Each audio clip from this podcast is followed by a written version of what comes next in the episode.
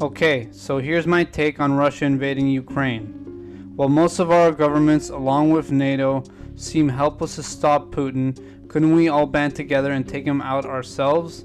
This wouldn't be with tanks and weaponized warfare, as this is his strength and no one wants World War III.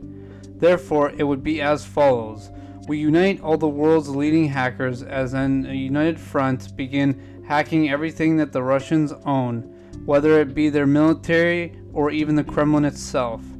We are already quite united on this, but a $10,000 incentive should be given so most hackers have another reason to be involved.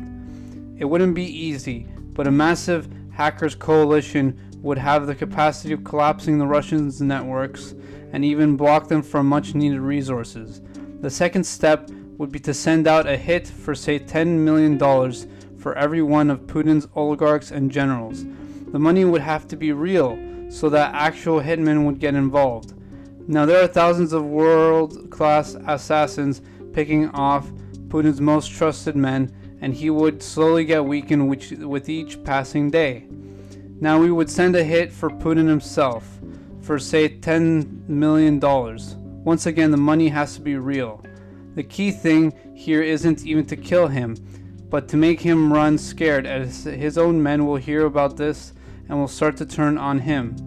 Now, the final piece of this is something that requires some effort but would be quite effective. Since there is now a bounty on Putin's head, the threat of being killed is real. It's a real one, and so this coalition of hackers would now announce that there would be that they have been successful and that Putin has been killed. This would be false, of course, but that's the point. If the world's biggest broadcasters run with this story for even a day, then his regime would be weakened severely, as some of his generals and remaining oligarchs would actually believe it and end up backing off from the assault on Ukraine.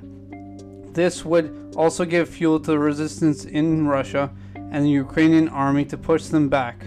I believe that most Russians fighting are doing so reluctantly and if given a chance would turn on Putin themselves. This would be their chance and one that they would gladly take. So, in my opinion, Putin will be stopped. It just requires a united front on operations like this one. The world is united with Ukraine, and if ideas like these are carried out in full, then I believe Putin will be a dead man by the end of the year. Let me know what you think in the comments. Thank you.